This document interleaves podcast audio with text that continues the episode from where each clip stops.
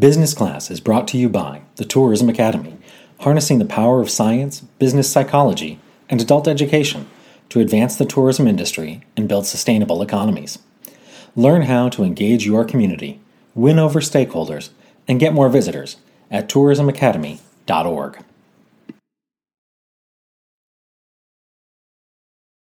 Steve Ekstrom here, host of the Business Class podcast, and today's guest is somebody I've known for quite a long time and through quite a few travel adventures, Mr. Bud Geisler, president of Group Collect. Bud, welcome to the podcast. Thanks, Steven. I appreciate you having me. So, buddy, I got to ask, when you think of me, what's the first thing that comes to mind? Hustle. Okay. Oh, you mean a story. Not what I do in my spare time. Okay. No, it doesn't have to be a story. There's a number of things. Number one comes the hustle. You are one of the hardest working individuals I've met in my professional career. You're very creative. You're always up for the adventure of finding a new way to do business. And I think that's very exciting. But I also think of meeting face-to-face for maybe the fifth or sixth time in a train station in New York City. And I didn't have a ticket, and you talked me on to one of the trains. So I will never forget that experience either. I will never forget seeing you sweat bullets when the conductor came up to us. When I think of you, one of the things that comes to mind is community. The word community comes to mind, in that anybody who's met Buddy Geisler is a member of that community, and they all share an admiration for you, an appreciation for you, and your humor and kindness and generosity and sincerity.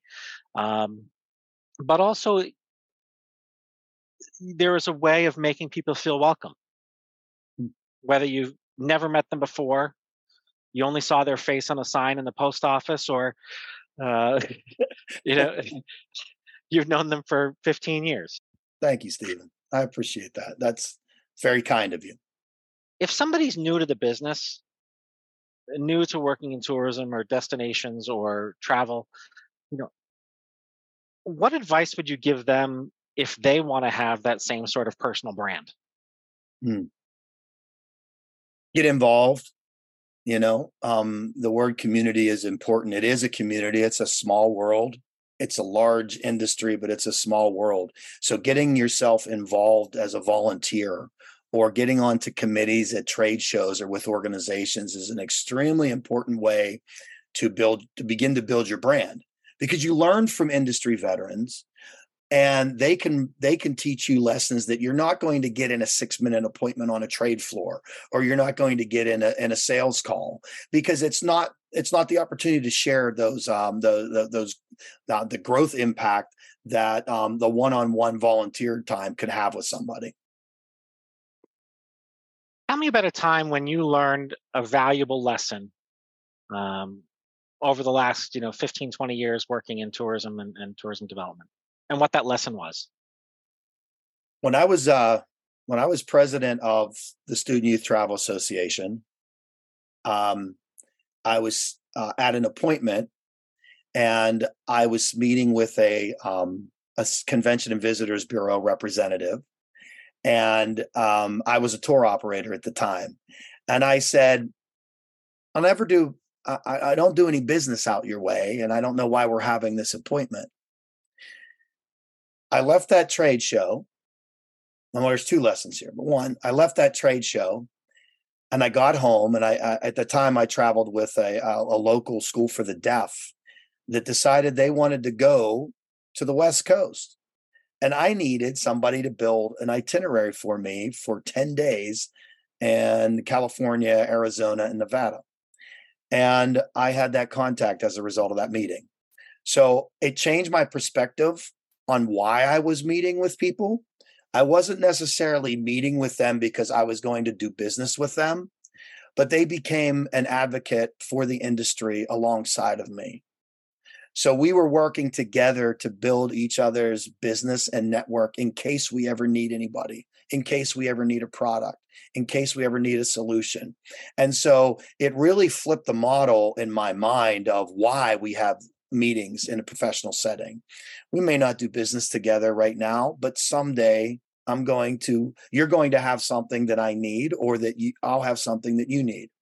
The other lesson that I learned working with the Convention and Visitors Bureau was the importance of tracking the data on their behalf. You know, if we want to continue to have our CVBs and DMOs support our industry, we need to help as a travel provider. We need to help supply them with the information that they need to be successful. So we need to make sure we're keeping communication over. It's just not for, a basket of crackers when you get to the hotel. It's the ability for you to be able to share the data on how many room nights you spent and the different attractions that you visited when you were there.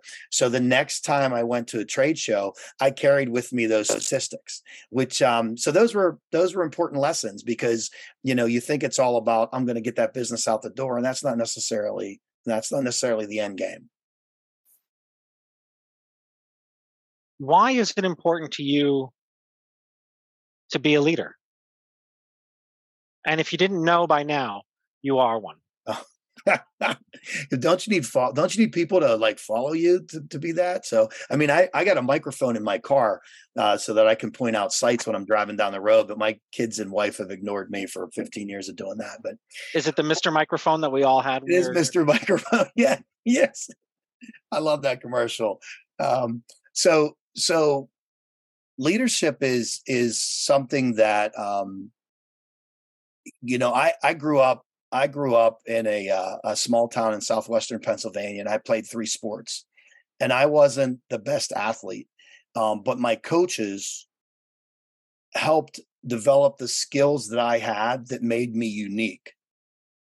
And so I feel a responsibility to help identify that unique skill in different people and help encourage it and help develop it. So somebody may hate the sales process, but they may be extremely competent on, designing spreadsheets and analytics. And so helping people to understand that the skills that they bring to the table are different than mine, and that they're different than other people. And how do we encourage you to display those skills, to highlight those skills, and to use those skills for both your personal growth, your business growth, and the industry growth? So that's why I think leadership's important. Who is someone you look up to? Personal or industry? Yes. Okay. So, I had a coach in middle school as a basketball coach, and as a 52-year-old white male, growing up in the town I grew up in, I was the only one that looked like me on a middle school basketball team.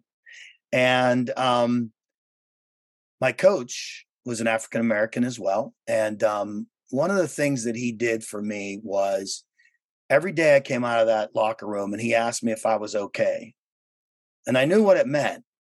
And I knew that I looked different than everybody else. But that has translated into a desire for me to be inclusive in how I live my life, to run a business that is sensitive to diversity and inclusivity. Because this guy I was horrible too, Steve. And it wasn't like he was being nice to me because I was the best. You're not great now. On that. No, exactly. I was chubby then, and I couldn't run, jump, or dribble. But what he said to me was, buddy, you're always in the right place. I can put you on the court because I know you're going to be in the right spot and you're going to do what I ask you to do. And it stuck with me because I felt nervous. I was scared. I was the only one that looked like I did. And so, I don't take that lightly, and I don't say that lightly, because people are dealing with that every day. As they wake up and as they go to work, or as they go on vacation, or as they tour, we point each other out because of our uniqueness, and we need to uphold one another for our uniqueness. And that that lesson I learned in seventh grade. So my seventh grade middle school basketball coach was somebody that I will always respect for the way he treated me. And it really built the structure for how I see the world right now. In the industry, you know, I feel like there are a couple folks that I could point to, but I think that maybe Brian Cole, who is the president of Super Holiday Tours, is somebody that he's kind, he's inclusive, but he's everywhere. He shows up, he talks to people, he's in the band. I feel like the community piece that he is able to build, and he doesn't pontificate. When he stands up and has something to say, it's something kind about what's going on around him. It's something that upholds the other people in the room, and I feel like that's a piece of what we're missing in our society is, you know, I've got to be right all the time, and I have to be better than you. And sure, I'm competitive, right? Like we're all competitive, but at the same time, there are ways for us to uphold one another in the work that we do. So I would say that when he walks in a room, I smile. Tell me about a time when somebody did something kind for you.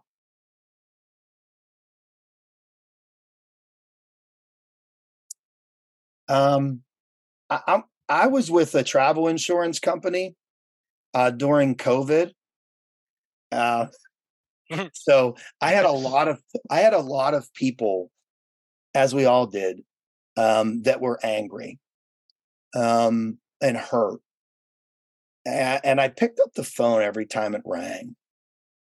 And at the end of COVID, and not all the messages I delivered were good, right? Like some of them were not good and some of them were good, and we were all doing our best. But at the end of that, I had an account that said to me that I was water on their fires every time they called me.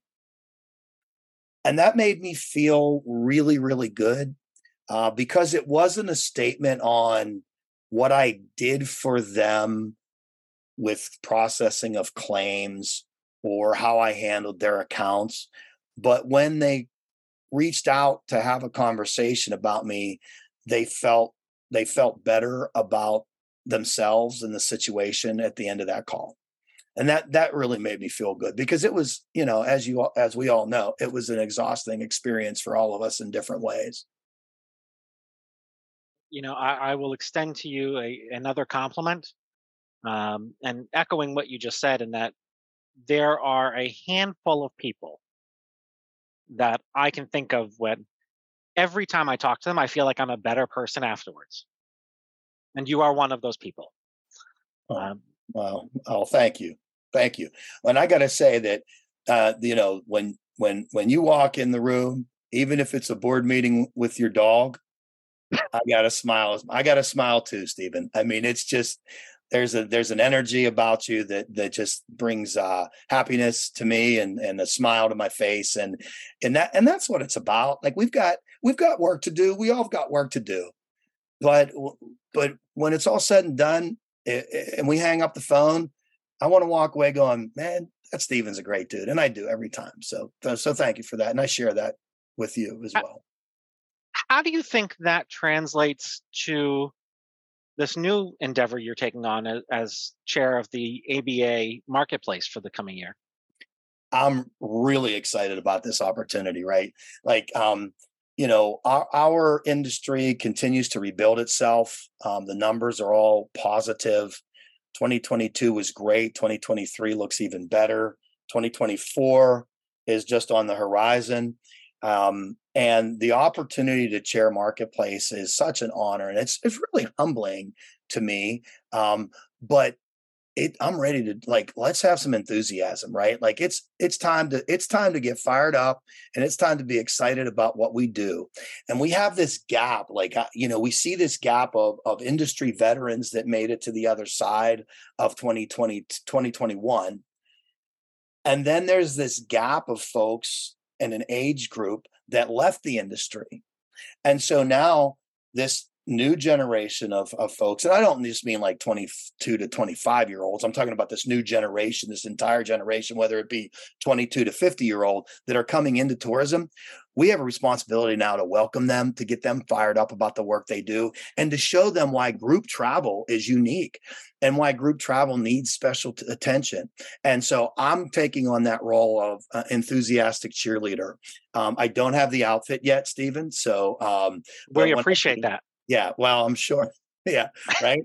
But I mean, my goal is to be so fired up, and I'm so excited to go to Nashville again. And I had the honor of, when I was president of CIDA, the convention and the trade show was in Nashville that year as well. So I'm doubling down on my Nashville experience, and I can't wait.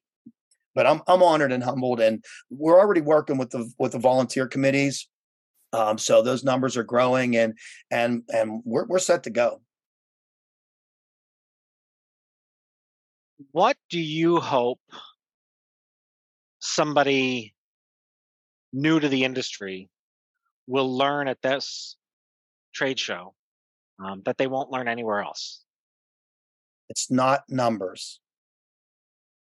Numbers are important, but each one of those numbers is a person. And that person is having an experience on your bus, at your hotel, at your amusement park. They're having an experience that is changing who they are, what they want to be when they grow up, who they were when they were growing up. All of these experiences that we provide folks in the travel industry change the lives of those experiencing the meal, those taking the tour. And they're numbers, and they're important, yes, but they aren't numbers at the end of the day. There's somebody whose life is being touched by the work that we do, and we have to remember that. When it's 11 o'clock at night and you're the only one working the front desk, and that group of senior citizens checks in, or that group of students checks into the hotel at 11 o'clock, some of those folks, this is the only time they're going to be away from home all year. You need to provide them the opportunity to celebrate that experience, even though you're tired at the front desk.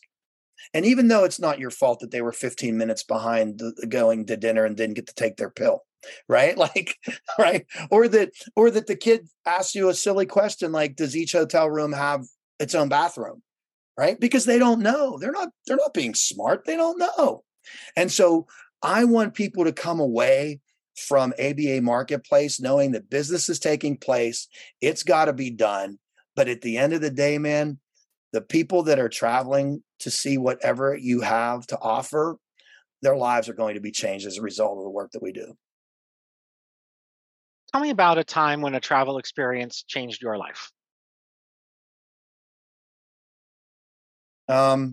Well, so many of them, right? So from the student, from as a tour operator, as a tour provider, you know, I used to take, I coached football in the high school in the town I grew up in. And I used to take them every year, and we'd fundraise, we'd sell candy bars, and, you know, we get whatever, and all the kids would get to go. I had 40 kids. They all went, no matter whether they could pay or not, and everybody helped each other.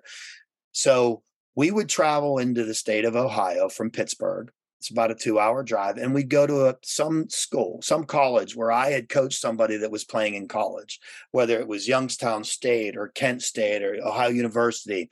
We would go see one of my formers play on the field. The one year we went to Kent State, and we ordered this package where all the kids got a T-shirt and a hat. Well, they were out of hats, right? And so instead of a hat, they got a T-shirt, and they gave them a little duffel bag, right? And these were freshmen. These were high school freshmen. So they got a little Kent State duffel bag. And I get on the bus, and I've got these 45 duffel bags that we bought and whatever, and I give them to the kids. And I'm like, I got this duffel bag. I throw 4 of them in the attic, right? Because I don't need a little Kent State duffel bag.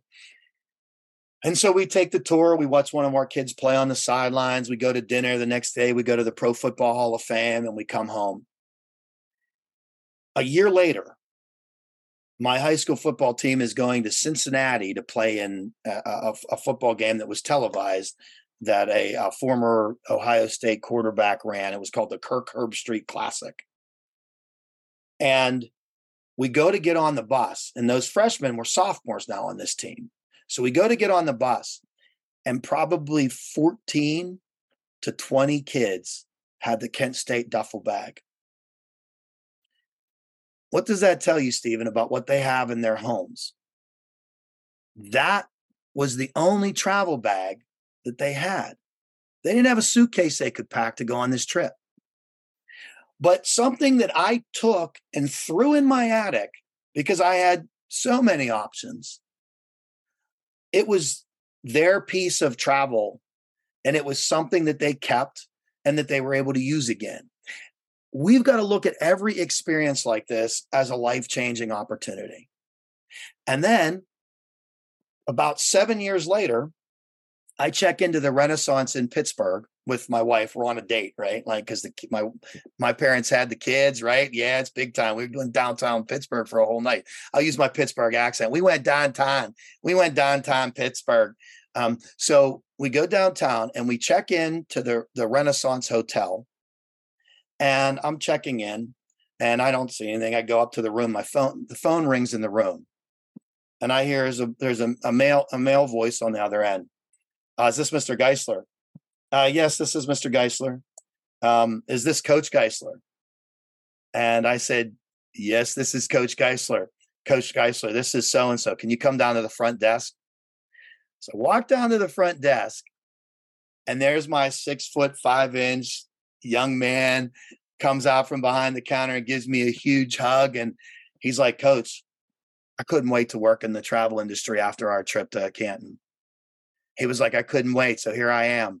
And you just don't know, man. Like, it's like, those are the experiences that you can't write them down. You know, they happen, but until you experience those, Stephen, you know, I mean, it's just, they're life-changing. They're life-changing. And it makes my heart happy. Right. And so why do I want to work and volunteer? Because I want that 27-year-old to be 50 someday and be like, do you remember that time when we did this and you did this and we said that? And, you know, like, that's what it's about, man, because I'm gone. Like, we get a limited amount of time here. The only thing that we have to pass on is our knowledge and our heart and our fire and our spirit. That gets passed on. So living those every day, that's what it's about. If folks want to learn more about ABA Marketplace or Group Collect, how would they go about doing so? So ABA Marketplace has an awesome website, right? Like, you can go to American Bus Association. They have an amazing website.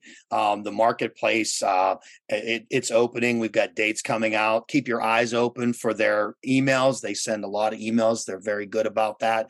You can drop me a note if you want to learn more about ABA Marketplace, bud@groupcollect.com. That's my email. We'll get you volunteering. We'll get you on a committee. We'll get you out in front of people.